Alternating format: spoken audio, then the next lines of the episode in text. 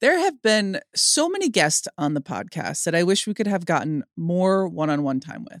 Because when you really get to sit down and have that intimate experience, you learn so much more. And that's why we love our longtime partner, MasterClass. Because where else are you going to get one-on-one time with RuPaul, teaching you how to be your most authentic self as if among friends?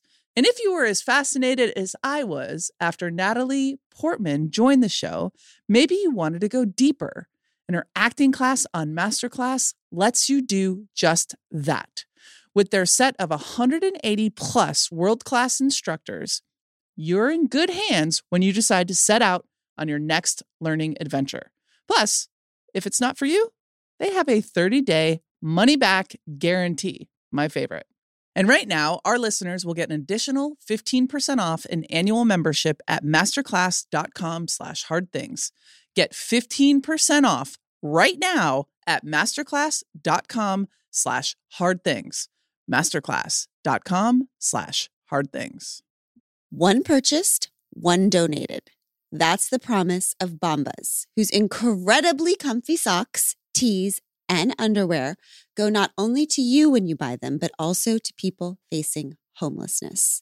So when you put on that buttery soft tee or realize you've developed a habit of reaching for Bombas socks, which I do, over every other pair in the drawer, you'll know that someone in need is having that same feeling.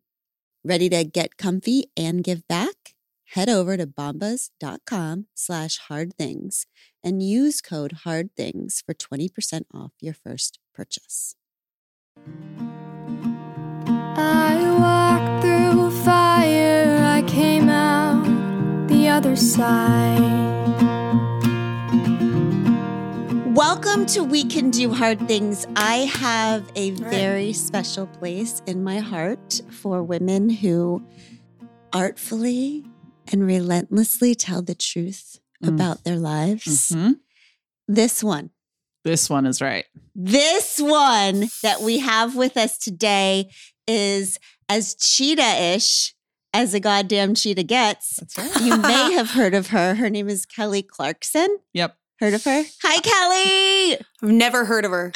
I should have worn my cheetah necklace. I'm moving to New York, so all my jewelry is packed. I should have worn my cheetah necklace for you. I made one. I cannot believe that you have a cheetah necklace. No, you don't understand. I know we've talked about this a little bit on my show, but I cannot tell you the timing, my nanny handing me that book, me reading it, the fastest I've ever read a book, me getting to the part where it was like, would you want your child in this relationship?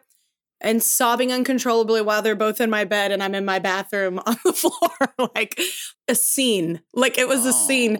And it just was, things come at the right time because I was struggling and it just came at the right time. Like, and she's given me, tons of like book ideas like to read. We're all avid readers in our group. So, but I've never once been like that because we love very different books usually. She likes like someone's died. And they're looking for them. She likes those kind of books. And I'm like, I don't want death. I'm like, I'm good. Life is hard enough. I need something to help me not add more problems to my life. Yeah, so I'm good. Your group, someone in a group gave it to you? We have my mom, my sister, there's Ava, Trisha, Alan. There's such a bunch of us that like, we like reading different things or listening to different things. We're all very different. But somehow our crazy crew works. Mm-hmm. Even my mother, I was just with my mother and sister in Montana, and she just started losing it over this toast. And I was like, I'm going to let her have the moment on the toast. Toast and like bread? Yes, because it kept burning. The toaster kept burning her toast. And she was just wanted some toast and it just wasn't happening. And it was obviously more than the toast that was happening. It always is. Yeah. I was like, this is bigger than the toast. But anyway, it was just funny. But we're like that group that can also be like, so are you good? Or we should talk about it. I think we're all just to a certain age to where there's no bullshit. Yes. So it's nice. But we're all very different. So that's also very funny. Isn't it a gift of getting older is having relationships where there's no bullshit? Oh my God. Yes. Okay, no, so take us back. So my sister and I listened to Chemistry. We were in a hotel by ourselves. The whole album? Mm-hmm. The whole thing. I thought you'd only heard the three songs. No. Oh, I'm so happy right now. I begged for a link. We got a secret link from some secret people. Sister and I sat in the hotel room, blasted like we haven't done since maybe we were in 7th grade. Sissy? Oh my God, I love this. We were like looking at each other, like weeping. And then we were like, we kept like stopping it during certain lyrics and being like, oh my God, oh my God. We were like going back. And then like, it was a journey, Kelly. Awesome. It was a journey for us. It's a journey, right? Though yes. It's a roller coaster. It's funny that you listened to it. I don't know if you listened to it straight through, but we did. I went back and forth about that because I was like, well, maybe I just start at the beginning of the relationship and just kind of, accordingly, like do each song. But it didn't make sense. Like sonically, it was odd. So I was like, you know what? The whole thing was a roller coaster. It's fine if the sequencing is that. So. But I definitely wanted to start with Can I Skip This Part, which is maybe one of the saddest songs I've ever written. But that's how you feel when you go through something. I know we can do hard things. That's why we're here right now. But sometimes you don't want to do it. That's right. You never do. And you rarely do. Go right to the end where people are like, you're going to be happy one day. We call it trying to skip the crucifixion and go straight to the resurrection, which that is like never the way it works. Yeah. I mean, it doesn't work, but I love that it wasn't in order because it feels like that too. Feelings they're not clean and linear. The beginning, middle, end, and post of a relationship is like everything everywhere all at once, right? It's like you feel it all. It's so beautiful. So there's no post. There's no post really, is there? There's just the new you. Yeah. Yeah. Which is why it kind of ends with That's Right. Mm-hmm. So the song with Sheila E that we got her to perform, which I was so excited. That's kind of the like Stella Got Her Groove Back song for me. Yes. That's the song where it's just like, okay. I was like, it's all right. It's going to be good. And I liked ending with that and starting with on the floor crying. But, but it's definitely a roller coaster. Mm-hmm. So take us back to On the Floor Crying because everyone on earth knows the On the Floor Crying. I used to say, people say that God is everywhere, but I think that God is in the bathroom because of the moments of rock bottom I've had on bathroom floors. That's like my altar. Oh my gosh. Yeah. That's me too. You just said it. My lowest point in life was actually after the show in Irvine and years ago, like 2000. I don't know, 5, something like this. I can't remember. My lowest point I've ever been at. And it was in a bathroom. And honestly, it's the one place you can escape from everyone. No one bothers you there, especially if you're like even lying, going, I got to go to the bathroom, like for real. They really won't bother you. You know, so it's just like, and the longer you're in there, the less they'll bother you. Yes. I know. I think that's the place where you find where people tend to leave you alone. So it was the one place that amphitheater. And that is true. I've never thought of that before, but that was a moment for me. Why was that your lowest moment? So I had this thing and it since then still been working on the same thing. Just love to, live Circle in a back. cyclical pattern. But anyway, so I was very sad. I was having a very hard time with certain people in my life that personally in business, just everywhere. It was kind of like, and it was like a heyday for me. Like it was like the third tour we've done on that Breakaway album. I was very tired. I'd had walking pneumonia twice. I was just beat. Nobody cared. They just literally were pumped. Not nobody, but no one that counted that made the schedule or did anything cared. And so I'm a total Southern girl and a very hard worker. And I've always been taught to even in sports, growing up, you're like, no, you can push yourself further than you think. I've always been that person. So I just pushed. And there were very unhealthy people around me, like in their own lives, like very unhealthy. And everyone on the coattails, if I'm being blunt, was just draining me. And there was nowhere to go. Like home wasn't great. Business wasn't great. Even on the road, like the only place, if you at one point turn around and go, wow, the only place I actually feel safe or heard is when I'm on stage doing a show. That's a really big problem. Yeah. So that's a problem. So that was the lowest I've ever been. Cut to years of still thinking I could, there's like this song I have called Sober. It's pick the weeds and keep the flowers. And so basically I started, tending my garden and trying to like get people out that aren't bad people, just not good for me. Mm-hmm. Mm-hmm. But I have this thing where, which is obviously I've done enough therapy at this point to realize where things just kind of come back up, especially if you haven't addressed them or if you think you've gotten through it, but you haven't. Yep. And so I just, for years, even until this relationship that's on this record, like there's still things that are just these cyclical patterns. It's like, when am I going to learn? Like, mm-hmm. when is it going to be the time you actually learn, and not just learn of it, but learn of it and actually change it? Like, because it's very hard to change those patterns, especially that are built in from childhood, you know? Cut to a lot of bathroom floors. So you read this part of Untamed. I think it's the one that you're referring to where I had this moment where I realized I was staying in the relationship for my little girl, but would I want this relationship for my little girl? And if not, then why am I staying in this and calling it good mothering when really it's bad modeling? Yeah. Which is kind of like tricky, because even I've had friends come to me after 3 years this month, or maybe to like this week or last week, 3 years like since our separation, right? And I read that, and I know that to be true for me. Like, I even watching my mother in two different marriages, there's things you pick up on even as a kid that you're like, this is unhealthy, right? So like an environment to live in. It was one of those things when I read it, I definitely was still on the, not fence, but I kept the tug of like loving someone so deeply and the tug of like really needing to love yourself as much or more.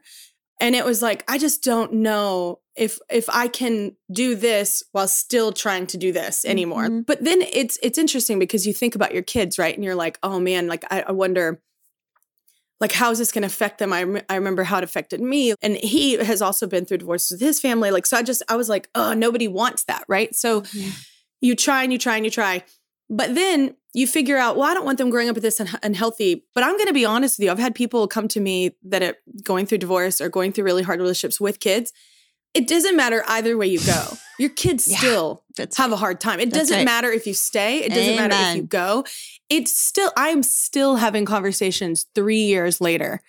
Like, my kids just came back from my ex. And it's always like, you know, anytime there's mention of like maybe him being with somebody else or anytime, I mean, they are just really adamant about keeping that dream alive that we might still be together one day. Like, and it's still like, you know, and we are never around each other. So it doesn't matter either way. Both are hard. So, but when people say, well, was it better in the end? I'm like, I don't know that it's better in the end. Either way is hard. I think it comes down to you. It's like, I don't know if I can keep holding up all of this. Like, I don't, and that's what I feel like I'm having to do. And I'm a better mother. I can say that. Like, after, I'm a far better mother. Because I think when you're honest with yourself, you're able to be honest with others. But sometimes you don't know that you're necessarily lying to yourself. Love is tricky. It really convinces you that you're doing the right thing or this is what you should do. It's just a very hard thing when you love someone so deeply to separate that and to have the right answer, which I don't. When my kids ask me sometimes, I'm like, I can't give you that whole story. Like, this is your separate relationship with your father. You know what I'm saying? This is mine. This is yours. Like, and it drives my daughter, who is far beyond all of us. I'm just like, oh my God, I'm not ready for this conversation. She's very inquisitive. She's very smart. She catches everything. I cannot leave a hint of sarcasm on the floor. I can't do anything. I have to be so on top of it. I like her already. Yeah, trying to do the right kind of hard, like trying to decide between what's the right hard is like one of the hardest things about parenting. And in general, even like this move, we're all moving to New York. Like, there's people that can come and go. In general, it's doing the hard thing. Like, it's which hard thing? They're both crappy. Yes. Yeah. But I appreciate that about you so much, because I think that people, it's like they go the opposite fairy tale. Like, we used to be taught, if you stay together, all happily ever after, and there's your redemption story. And then people went the other way. Like, now I broke it off because that was the right thing for me. And now I have to make that the perfect happy ending. And neither are true. They're both extremely messy, and they both have challenges and blessings with them. And you just pick your hard. Yeah.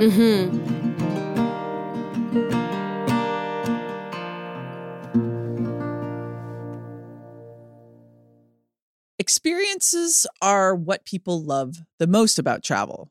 It's true. You don't go somewhere new and exotic just to be there. You go to do things, be it a historical walking tour, ziplining through the trees, or guided tours through museums. Like the hassle-free self-guided audio tour our family took through Versailles. If you're planning a trip and really want to make the most out of your time, I recommend you check out Viator. They have over 300,000 bookable experiences, from simple tours to extreme adventures, and there's something for everyone in over 190 countries. Thrill rides, spooky ghost tours, secret food guides, exploration off the beaten path. It's all there, along with millions of real traveler reviews, 24/7 customer service, various payment options, and flexibility and support with free cancellation. Download the Viator app now and use code Viator10 for 10% off your first booking in the app. One app, over 300,000 travel experiences you'll remember. Do more with Viator.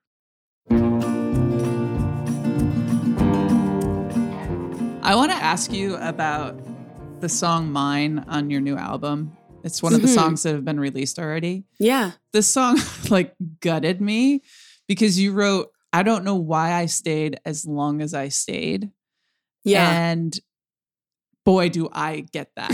We all do. Boy, do I get that. Why did you stay as long as you stayed?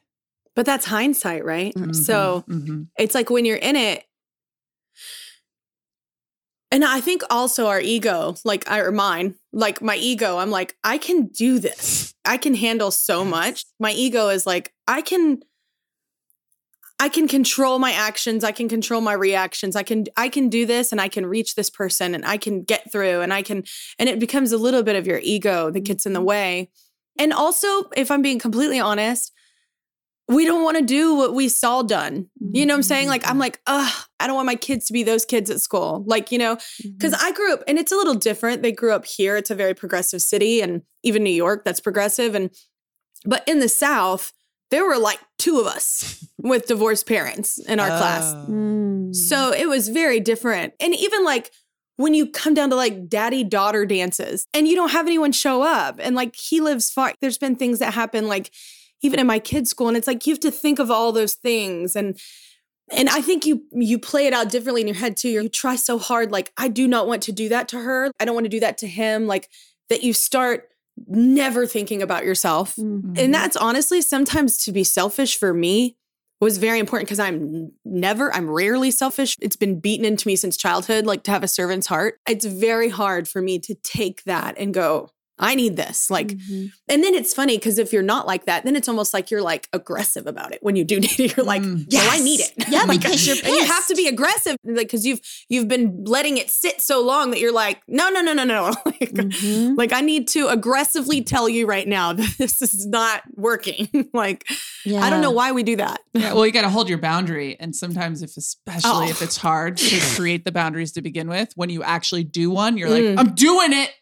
Yeah. Better listen. This is the line. This is the line. Yes. Yeah. You're like, yeah. No, I am better. I should say I am far better at boundaries now, but we have this joke in our group because I'm around a lot of Scorpios, and I feel like Scorpios are very like just no bullshit. Like this is what's happening, and this is what you just said, and that's actually what you meant. They see everything. I have friends, and my sister's Scorpio too. They just see right through it. And all I see is a sea of potential. Scary. Like, scary. Just a sea of, that's not what they meant. They probably meant this, or they probably, no, you don't know. Like, maybe they were having a rough day, and like, maybe they didn't. Normally, that's not like probably what they do. I can't think that that's, like, I am that person. Yeah, you're painting those red flags green. You're just painting them. Girl. And you believe in the opposite of the Dr. Maya Angelou quote. So it's like, when people tell you who they are, do not believe them.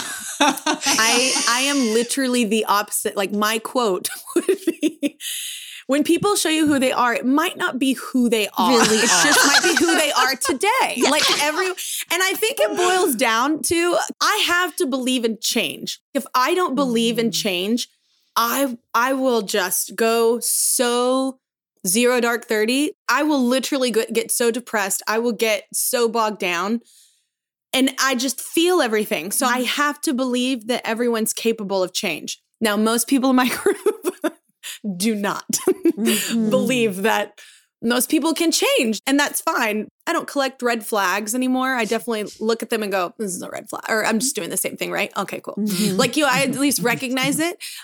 But it's a very hard thing to give that up because it's also a beautiful thing to see potential in people. And it's also a beautiful thing to like not give up because you hear those stories too of like, you know, this person didn't give up on me. And then I finally felt love for the first time. I finally, because people that are like that just haven't seen light in a while, right? Like people that are like that, it's because they forgot what it looks like. You know, I feel like they just forgot. I don't know. Where do you think that comes from? Where do you think that part of you comes from? I think honestly, religion, like growing up, I think when you go to church at that young of an age, here's the thing. I love spirituality. I think religion can be confusing, but I love being spiritual. And I had a really great, and it's actually, I'm totally not going to cry. It's okay. I'm going to take a drink. Okay. Yeah. Yes. Whatever you need. I learned in jail that you can't cry and drink water at the same time. So. She did. For my mugshot. Yeah, the sweet. You learned in jail? The sweet person who was taking her mugshot. She was crying so hard that they told her, take some water. And she said, I'm not thirsty. And they said, no, you have to stop crying. It does. It cuts it off. No, and why that just happened is, oh my God, I'm going to get this out. It doesn't help that like it's Margaret Monthly right now. So that's not helpful for me. But anyway, I'm sorry. TMI. No, it happened the other day at The Voice. I was leaving The Voice and my mother, she'll text me things like sometimes, and I thought it was referring to the show, like, why did you turn for that person? Or why did you, you know, like that kind of thing. Or like, oh, that was a great performance, something like that. And I looked, and so his name was Dr. Frankie Rainey. And he was a pastor. Oh my God, I'm trying to get this out. Anyway, so he was one of those guys, like I didn't have a dad and he would like cut out clippings and send them to me, mail them to me the letter, like.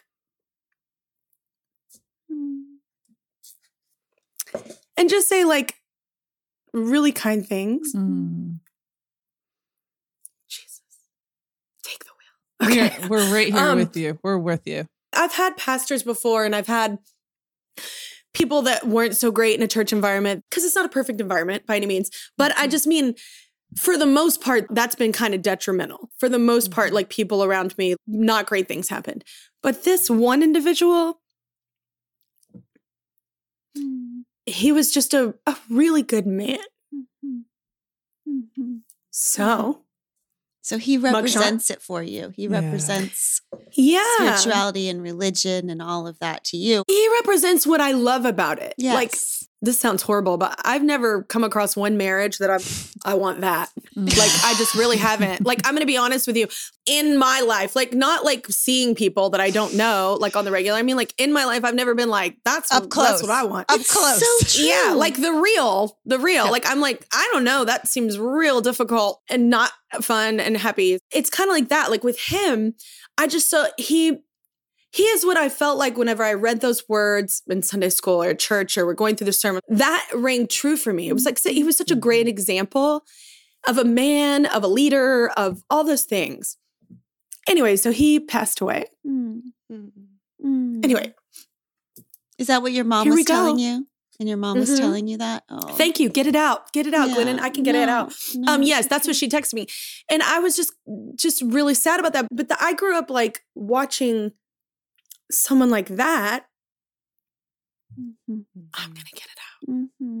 No, I get it. So for a person that hasn't experienced that kind of love to be shown that, and then you change, and that change, you think you change? Do you think you change as a result of that love?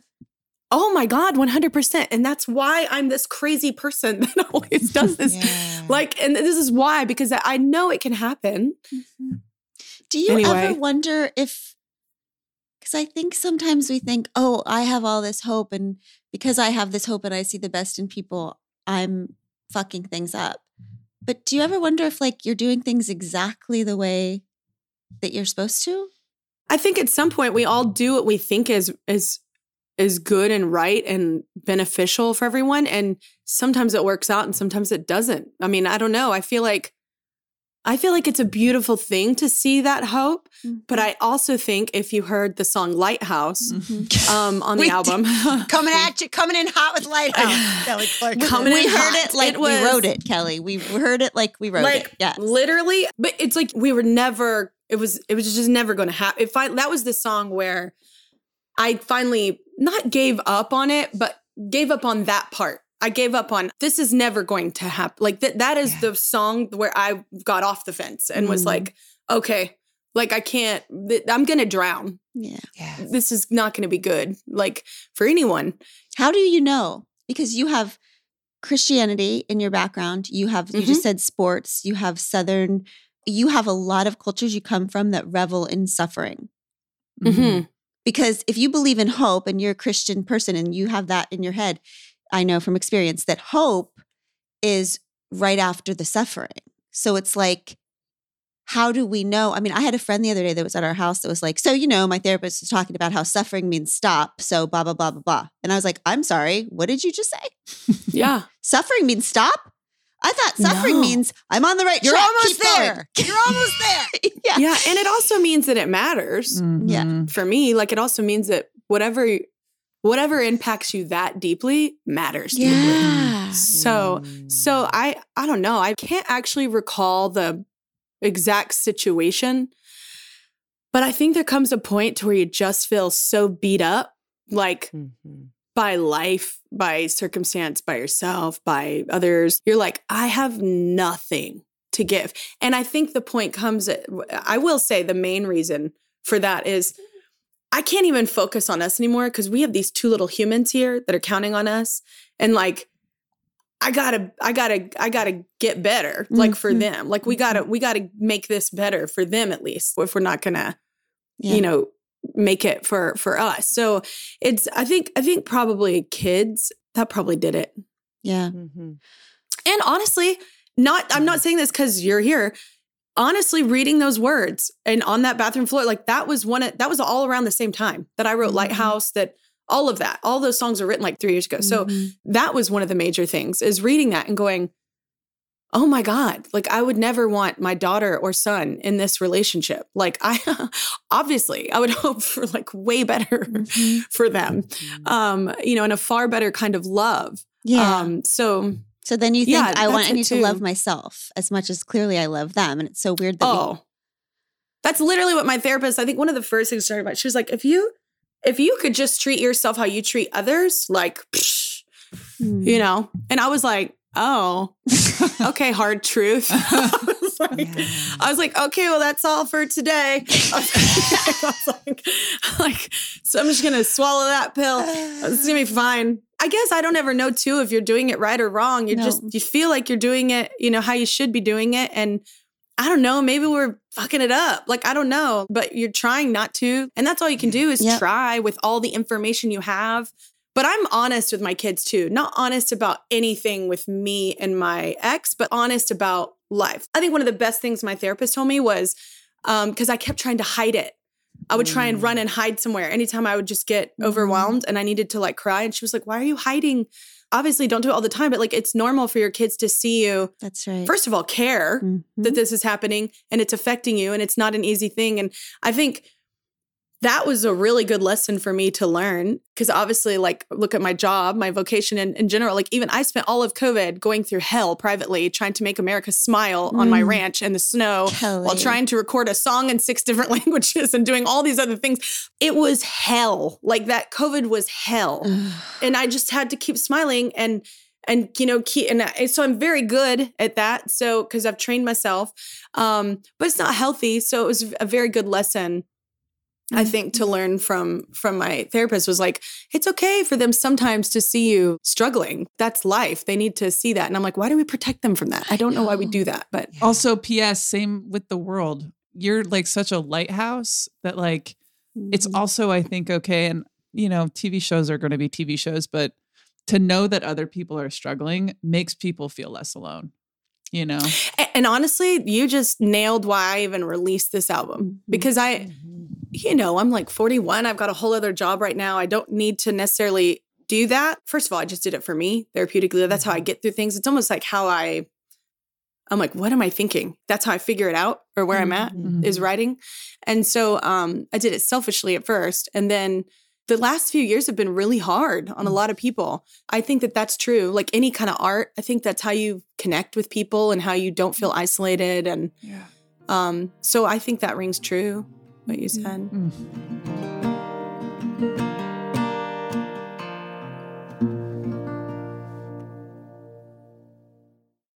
I think most, if not all of us living in the LA area, are excited for this stretch of historically bad weather to come to an end. That is for sure. If there's one positive to take away from this, it's a reminder of just how much we value being outdoors and enjoy the beauty that our planet has to offer. That's why we love partnering with EarthBreeze, the laundry detergent brand that fights everyday stains and odors, giving you an amazing clean every time. More importantly, EarthBreeze's earth-friendly mission has led them to make plastic jugs a thing of the past and plant over 150,000 trees. I've been using their eco sheets, which are convenient to use and convenient to store. They take almost no space in our laundry room. Right now, our listeners can get started with EarthBreeze and save 40%. Go to earthbreeze.com/hardthings. That's earthbreeze.com/hardthings for 40% off your subscription.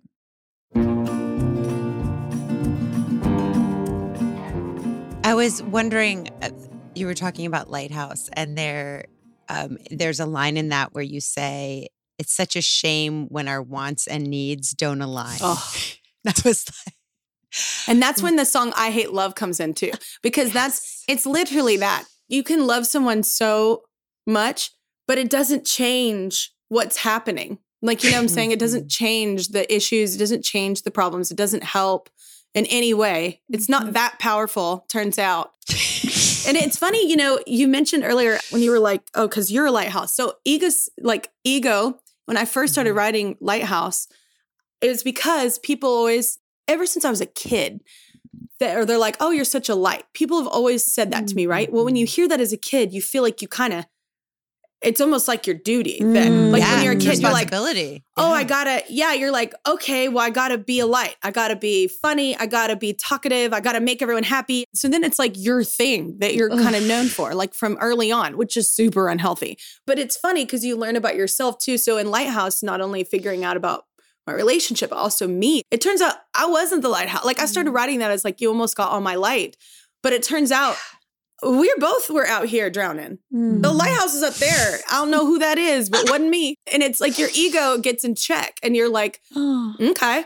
And you're like, I'm not even that. We're both out here in the dark, just treading water. And we're not finding each other and we're not getting there. But it's interesting because then it makes you think about all those things that like you put on yourself once again, like from childhood that you didn't even realize you did, you know? Yes. I want to ask about that light because I was married before and I resonate so deeply with when you say in Lighthouse how you almost lost your light. And it was so slow and so imperceptible that I didn't even realize it at the time. Like I just kind of folded myself into him and I thought that I was happy.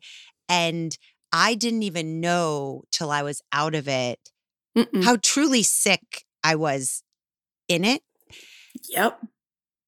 I mean, you didn't even know like even all the things that you accepted as that's normal. Yes. Are incredibly unhealthy and abusive, like almost, you know, like it's like without anyone knowing or whatever, people just living their lives, how they live them, how they've acted their whole life. You don't even recognize it.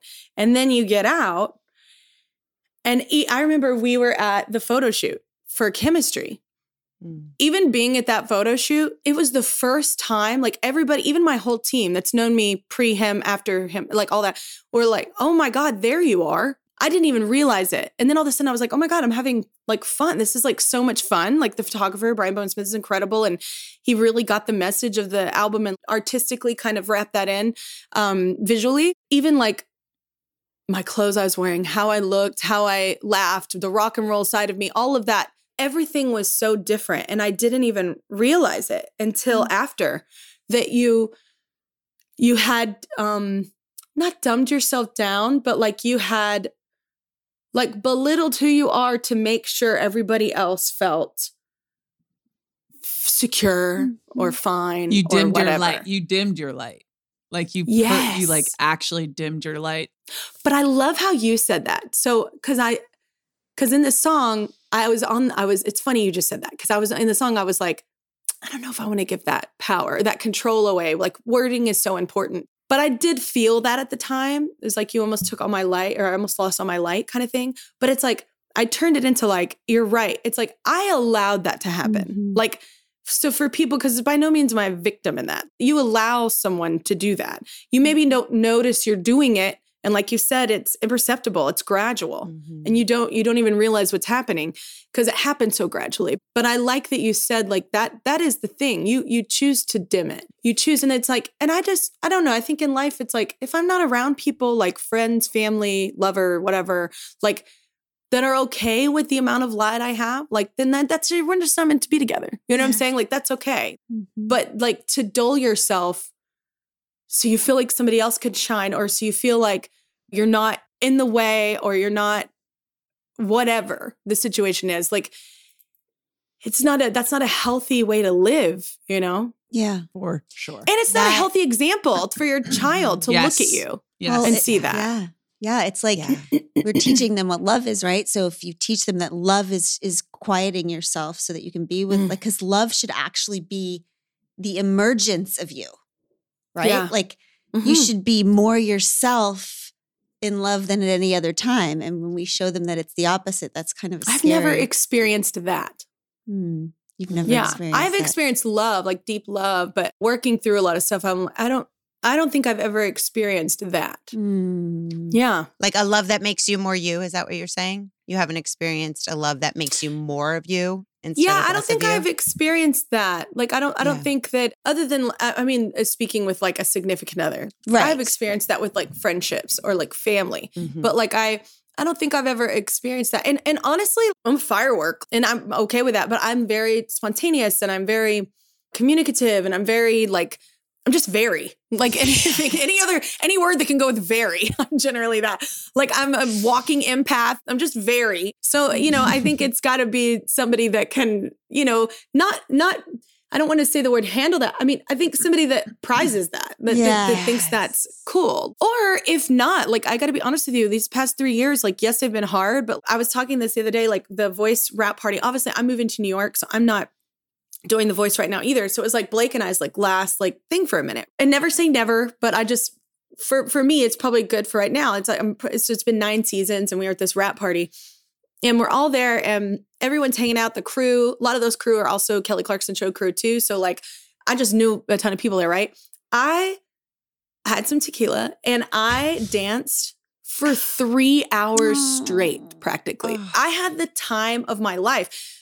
Because there's something freeing about tequila, not having to worry. Yes, but not having to worry about, oh, you know, if you're sticking together, oh, are you feeling alone because I'm dancing and you're not dancing? Are you feeling like, it's always like feeling everybody else's feelings. And sometimes it's nice just to be alone and just in your own world and experiencing your own bliss and your own. I literally danced with everyone. I don't think there's a soul there I didn't dance with. I mean, I had so much fun. And it was just a freeing night because I wasn't in a relationship before my ex. Like I literally was like basically single till like 30. I was like in and out like two, but like not really. It was like months and like, but I just mean like real relationship. It's really only him. So like, I'm pretty good at like rocking life like a loner, like because I like going to different groups of people and different vacations. I'm just that person, but there's something just so freeing about it. I think that people from the South especially will leave one relationship, jump into another, and I'm like, I can't do that. Like, I can't. I'm not ready for it either. But like, I can't do that. When I'm picturing you at the party, I was just thinking it's because you didn't have somebody who feels weak standing next to you. Girl, that line. I was like, am I going to say this? Am I going to? I was like, I literally was like, am I going to write that? And so I was like, said it, and all the angels began to sing. Yes, that's what happened. It's so real. It's so real. It's very true and honest. And I feel like a lot of people can relate to that. And I also feel like it wasn't supposed to be accusatory by any means. It's just that we're not, like, this is not clicking. Me being able to be the best version of myself or you being able to be the best version of you. Like, this is not it.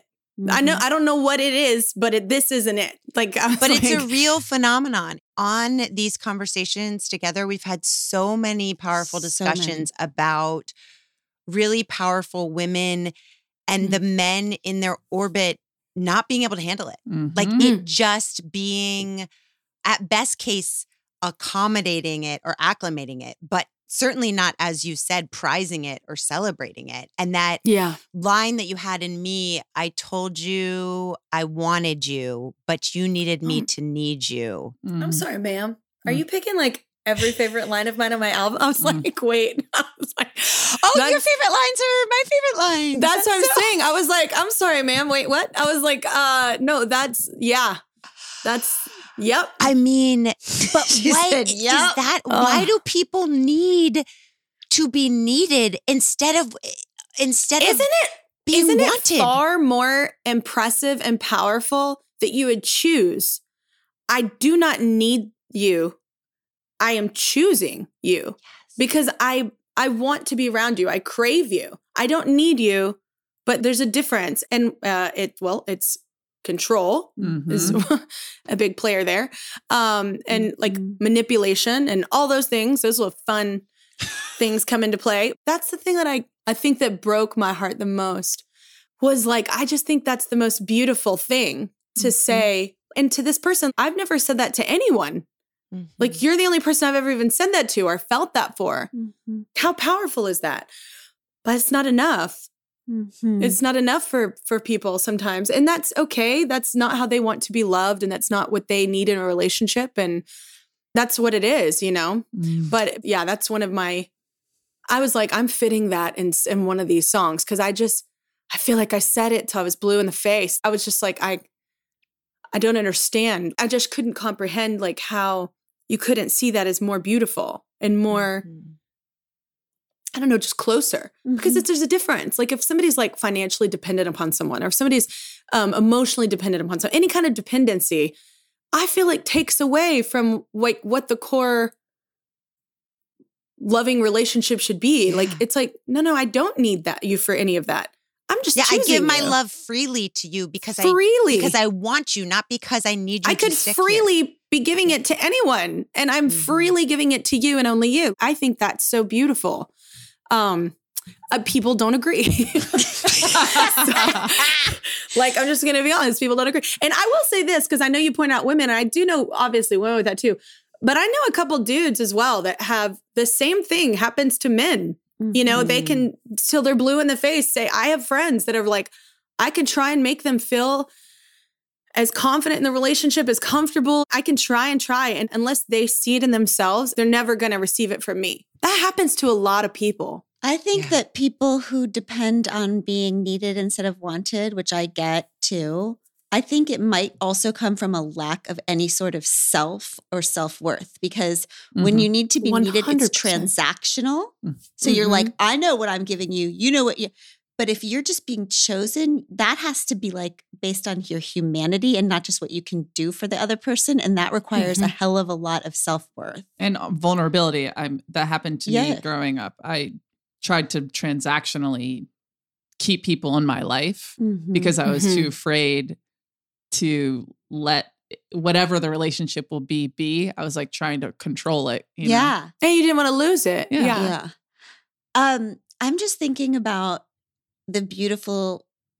there's so many beautiful things about you. And as I'm listening to you talk, I'm realizing why I love you so much, which is because you hold two things at once all the time. You're not like a this or this type person. You're like embracing all of it. And I'm thinking about how we're taught all of these things that are goodness, that are like hope, belief in people, potential, falling in love even. These are all the things that are held up. And these are the most beautiful things in the world. And they're what make life living. And they're also what fuck us completely, right? Like falling in love. What the hell? oh, when we were listening to your album, I think, which is the song? Best Kind of High. What's the song that we were listening to? Favorite Kind of High. Favorite Kind of High, yeah. I mean, sister and I were talking about how we don't get wasted and go buy cars, right?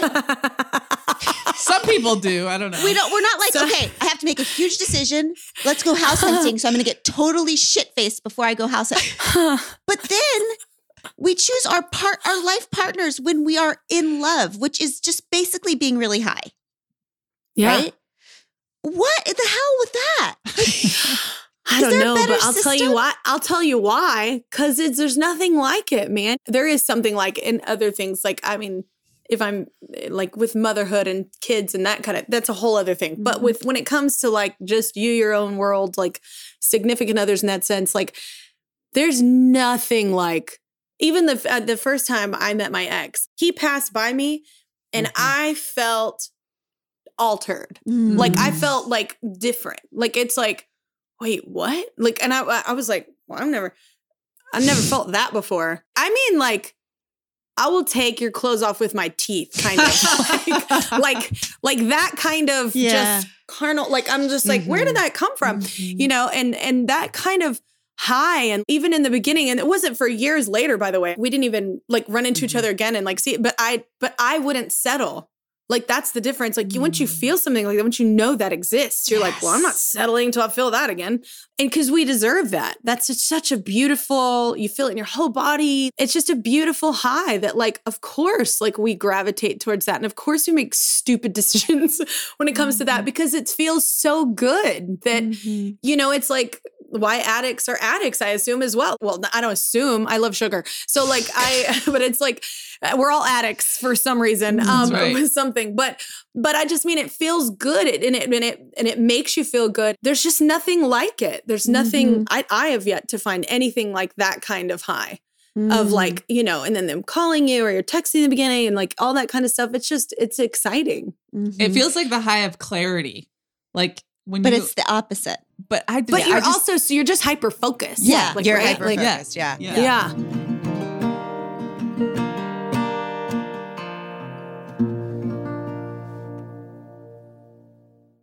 Did you know Fast Growing Trees is the biggest online nursery in the U.S. with more than 10,000 different kinds of plants and over 2 million happy customers in the U.S.? They have trees available to grow inside your home, from lemon to avocado and from olive to fig, on top of the wide variety of houseplants available. Plus, Fast Growing Trees makes it easy to order online, and your plants are shipped directly to your door in 1 to 2 days. And along with their 30-day Alive and Thrive guarantee, they offer free plant consultation forever. What's better than a green, beautiful plant in your house? Right now, they have the best deals online, up to half off on select plants and other deals. And listeners to our show get an additional 15% off when using the code Hard Things at checkout. That's an additional 15% off at fastgrowingtrees.com using the code Hard Things at checkout. Fastgrowingtrees.com, code Hard Things. Offer is valid for a limited time. Tell them we sent you. I took your lyrics. That's so interesting that when you were talking about it's such a shame when our wants and needs don't align, being like, I want to make this work, but it can't work.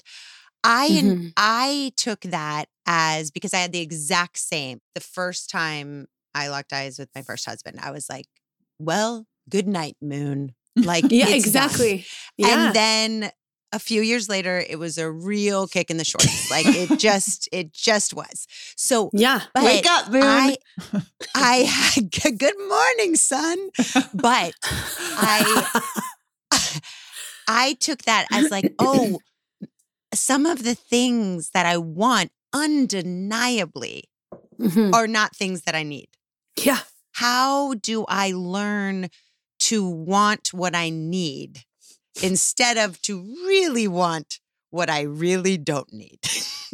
I don't know. I think that comes back to self-worth too, though, right? Like prizing yourself, even if it feels like, okay, back to sugar. Like, I love sugar, but like, it's not good for you. So, you know, you do all the things you're supposed to do, but I think you do initially, like, I mean, literally, it's like coming off of a drug, like when you stop doing that, right? So it's like, once you get through that, the tug of war, and you get on the other side, you feel better. Mm-hmm. You just feel better.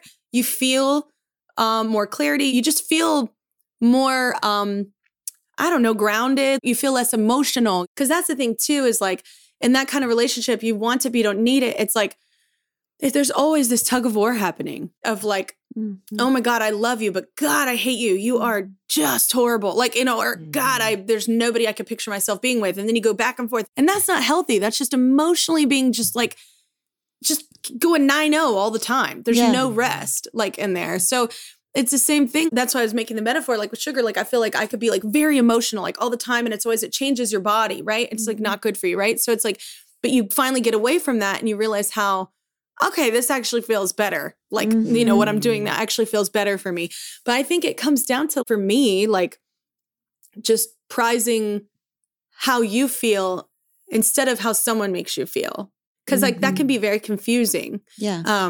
Especially when it comes to not just love, but lust, you know? Mm-hmm. So. Yeah. And we're learning a lot about how that initial attraction, I mean, this is fascinating me lately, that initial, yeah, like why do we do it for some people, not everybody? We're all humans. I don't understand. A lot of people are now teaching us that it's actually more tied to anxiety than love. Like it's something that's activating inside of us. It has to do with our original attachment. So like, I think in like 20 years, we're going to start seeing that first initial rush as less of a sign that of a green go and more of like a, hold on, this could be a red flag. Like if we get caught in the middle of an intersection and like cars are going, woof, we're not like, oh, I can't wait to get this feeling back. Yeah. You know, because that's like anxiety, danger, fire. Like there's part of initial lust. And also is the problem that we just keep marrying people. Like, could we just have sex with them? Do you know what I mean? Like, Is the initial attraction, like, maybe we just don't have to keep marrying everyone that we fall. Well, and that's why I'm so glad you said it. Cause like people right after, like even like separated, it was announced and it came out like, oh, hey, I know someone. And I'm like, are you insane? Better be a really great therapist. Like, I don't want to talk to anyone right now. I'm still processing. Mm-hmm. And even now, like I said, like I danced for 3 hours and then I had such a great night. And I think people feel, and I also where I'm from, it's like you like someone, then you date them, you love them, you get married, you have children, you receive your pension. It's like all these, things that are just like, boop, boop, boop. And it's like, that's not how it is for a lot of us. I was literally having this conversation in the middle of nowhere on my ranch up in the mountains with my mother. And she was like talking, I don't know. She said, do you think you'll ever get married again? I don't think she would have said that, but somehow it came up. And I was like, it's not that I'm against marriage. I think marriage is beautiful. I think it's amazing. I just don't think that it necessarily is for everyone, you know? Mm-hmm. I mean, I get why people love apple pie, but like, is it my favorite pie? Mm-hmm. Do I have to have apple pie? Mm-hmm. No. Like, I don't want it. I don't necessarily want it. Just because everybody's like, this is the best pie you've ever had doesn't mean I want to eat it. I don't feel like everybody needs to do the same thing because we're all at different points in our life. And even like career-wise, I love having, like you said, a lot of things. I thrive in that environment. I'm the best version of me when I'm productive. I'm the best mother when I'm productive. I'm just better. I figured that out for me. That's not everyone. Like, and I have goals that I want to do. I don't have time for marriage. That's it. If people think you're just going to get married and it's like going to be, it's work. It is so much work. Even if you are in love, like you've never been in love in your life, it is work either way. It is day in and day out work. I don't mean to sound, it's not horrible. I just mean like, it's just a lot of work, like for communication, and we're ever changing. You know, we read something, it inspires us. It might not inspire that person. They're so annoyed by it. Why are we all of a sudden that, you know what I'm saying? I don't know that I'll ever get married again. I'm not like against marriage. I would love to fall in love. I would love to experience that. I would love, you know, whatever the future holds is I'm open to it. But I think people get married all the time. Like for sometimes reasons that they just feel forced. It's the next step. That is not why you should get married. Do you feel in your life these days, like in your work, in your everywhere life, that you're kind of getting to dance alone now? Like you don't have to have that double consciousness because your work. And when I see you singing and doing your show, it feels very like you're in your body, you're doing your thing. like you're dancing. And did you before have to always make sure you weren't being too successful? You weren't being too me. And now you get to just do that without worrying? Limited. Yes. And I don't feel like that's necessarily the truth for all marriage. I just think that was for in you. My case. Like I just felt limited. But if you're, you know, on the same path at the same time and you're actually working together and every day communicating together and doing the work, I think that it could be beautiful. But for me, it wasn't that. And it was very limiting. Not to say that that's just his fault. That's my fault for allowing that to happen. That's my work as well. It can also be limiting, like I said, because I maybe as in love as I was, I just wasn't ready, you know, and maybe the other person wasn't either. And you just try and make it work and it doesn't. I know. And I think that we can like dog marriage a little bit. I know that because we've all had our struggles with marriages before. But I do think the things that I've learned the most about myself was through the heartbreak of losing a marriage. There has been nothing in my life that has taught me more about myself. So like, as much as I do think we need to like be conscious and not necessarily be like intoxicated with the in-love feelings before we make the decision to get married, I do think it's important to note that like, it's not all for naught. For those of us who want to do the work. And it's also in support 100%. Of marriage. Kelly, the reason you left your marriage is because you believed that it could be better than it was. Like when I heard you say, I kept trying to make it work, but I didn't want to make it work. I wanted to make it beautiful. I was like, oh my God, yes, we are all like, make it work, as if that is the gold standard, is that it works. I can make a pile of shit work, but should I? Like, I want it to be beautiful. Yeah.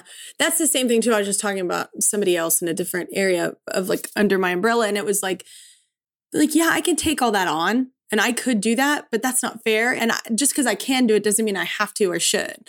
Like, you know, and here's the thing, too. I think sometimes we focus so much on finding the person instead of the people, because there's no way one person, in my opinion, and I love humans. I really do. Even the shitty ones, apparently.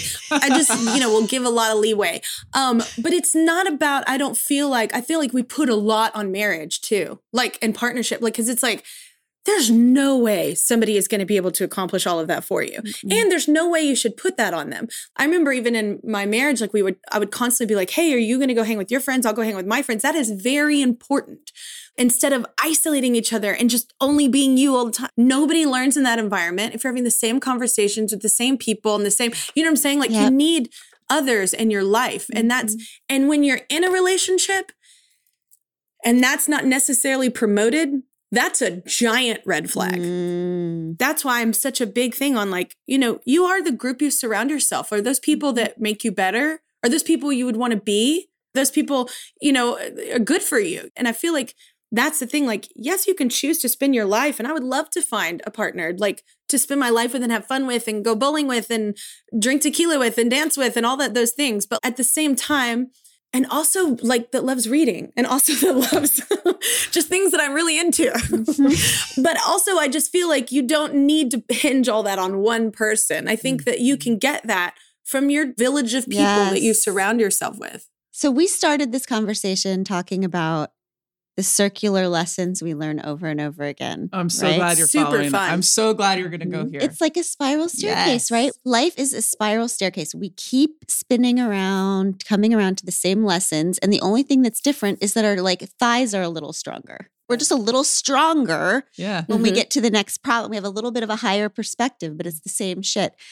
If you had to, at the end of the day, get really honest with yourself, what lesson did this whole relationship, and it's not even the relationship, it's who you were in the beginning, middle, and end, teach you?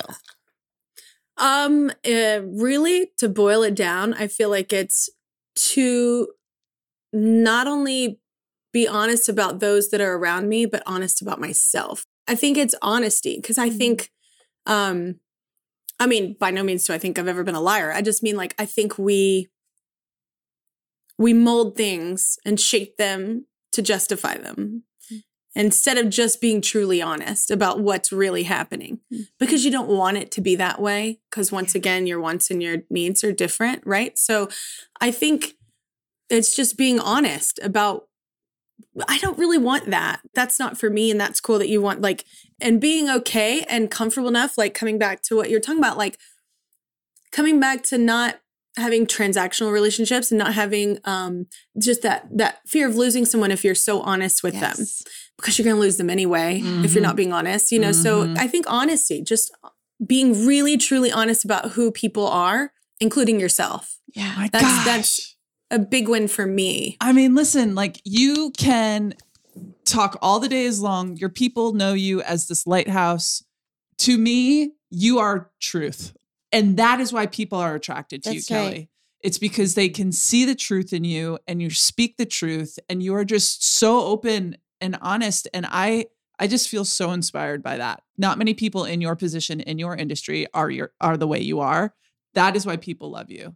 I think it's fucking cool. Thank you. You're so fucking awesome. Thank you. You made me feel cool. I was like, okay. No, I love that. So nice. Thank you. I think at a certain age though too, right? We just get tired of mm-hmm. trying to make everything shine. It's yes. like sometimes a turd's a turd. Yes. Can't polish it. Like, yes. you know, man. It's like sometimes it's what it is, you know? So it's okay. You know, I will tell you that I'm glad no one's ever said to me over and over again, you're the light. That sounds like bullshit. That's why you make your reputation, Kelly, as a depressed introvert, and then no one expects shit from you at a party. Okay. Well, what's funny is everybody thinks I'm an extrovert. I am an extrovert, but I think I am by practice, because I am quite an introvert as well. Like people are always like, hey, let's hang. I don't hang. Mm-hmm. I hang with like literally like my village, like and then we get it together forcibly because my therapist made me once a week to have a life. Like we go out, but I'm kind of that way too. Like I'm a Netflix and chill person. Yes. Like I'm, you know, I don't know. I'm not as what I think everybody perceives me a lot of the time, because I feel like I've just been trained to be that way. Mm. Yes, so it's interesting that whole conversation about extrovert or introvert. Mm-hmm. Like I feel like we're all a little of both. For sure. Yeah. You're on a spectrum. Well, sure. Kelly, you asked before, like, it's hard to know whether you're doing things right or wrong. And I don't think that that's the question. I think you're doing things true. Yeah. And that's yeah. And in the spirit of truth, before we end, I'm going to tell you something that my teenage daughter told me after I made an announcement at one of her get-togethers, mm-hmm. which is, Mom, Netflix and chill doesn't mean what you think it means. If you could stop saying Netflix and chill in front of my friends, that would be great, because Netflix and chill does not mean sit on the couch and watch Netflix. It means have sex. I would love to Netflix and chill. No, I'm actually meaning it exactly how I said it. Yeah, okay, let's just keep it real. Okay. Like, yeah, I like to sit on the couch and watch a movie, but I'd also like to do other things. Yeah. So, preferably the movie is followed by having a lot of sex. Yeah. So next time there can be an intermission, people. Next time a dude walks by you and you feel altered, we're not going to the altar. We're gonna Netflix and chill. That's right. Okay? Exactly. Amen. Yes. We love you, Kelly Clarkson. It never changed. I love y'all too. I was so looking forward to this. Thank you for having me. It was a dream. We love you. Everyone get excited for Chemistry. Chemistry! It's unreal. Oh, thank y'all for listening. That means a lot. Oh, so good. You're the best. All right. I love y'all. Love you too. Kelly, thank you so much. See you guys next time. Bye. All right. Bye, y'all. If this podcast means something to you, it would mean so much to us if you'd be willing to take 30 seconds to do each or all of these three things. First, can you please follow or subscribe to We Can Do Hard Things? Following the pod helps you because you'll never miss an episode, and it helps us because you'll never miss an episode. To do this, just go to the We Can Do Hard Things show page on Apple Podcasts, Spotify, Odyssey, or wherever you listen to podcasts, and then just tap the plus sign in the upper right-hand corner or click on follow. This is the most important thing for the pod.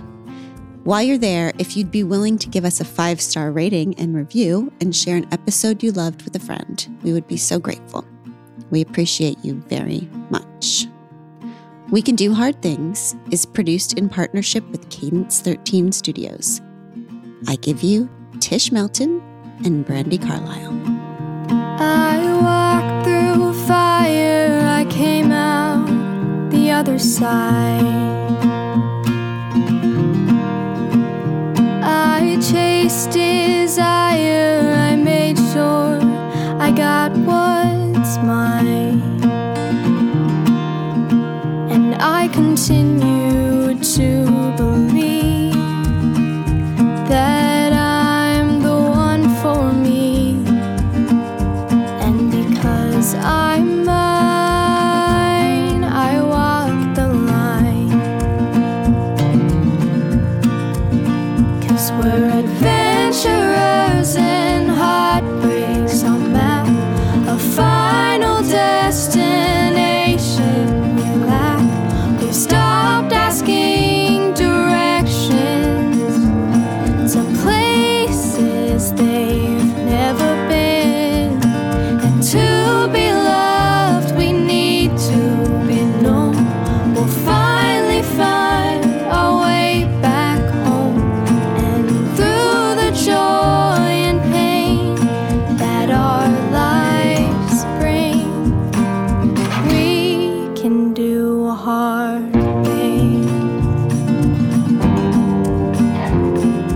hard thing. I hit rock bottom, it felt like a brand new start. I'm not the problem, sometimes things fall apart. And I continue to believe the best people are free. And it took some time, but I'm finally fine. 'Cause we're adventurers and heartbreaks on a map, a final destination we lack. We've stopped asking directions to places they've never been. And to be loved, we need to be known. We'll finally find our way back home.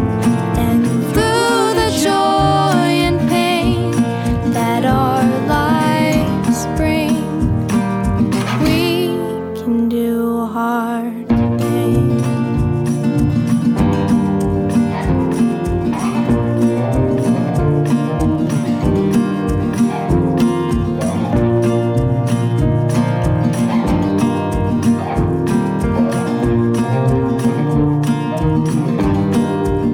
Cause we're adventurers and heartbreaks on a map. We might get lost, but we're okay with that. We've stopped asking directions to places they've never been. And to be loved, we need to be known. We'll finally find our way back home. And through the joy and pain that our lives bring, we can do hard things. Yeah, we can do hard things. Yeah, we can do hard things.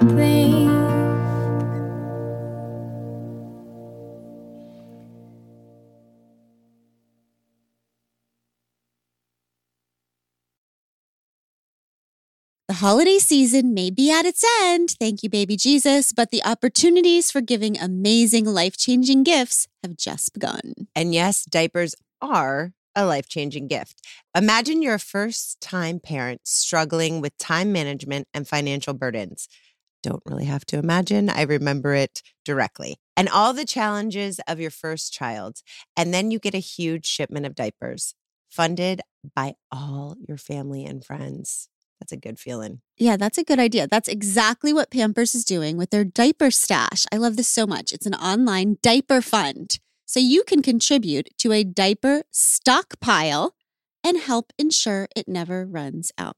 And one of the most difficult things about buying diapers for others is making sure that you guess the right fits and sizes. And with Pampers Diaper Fund, all that guesswork goes away. So if there's a new parent or expecting parent in your life, you will be making their lives a lot easier and showing them how many people are excited for their huge milestone. Organizing a diaper stash is easy. Go to diaperstash.pampers.com to set up a fund and give the ultimate group gift.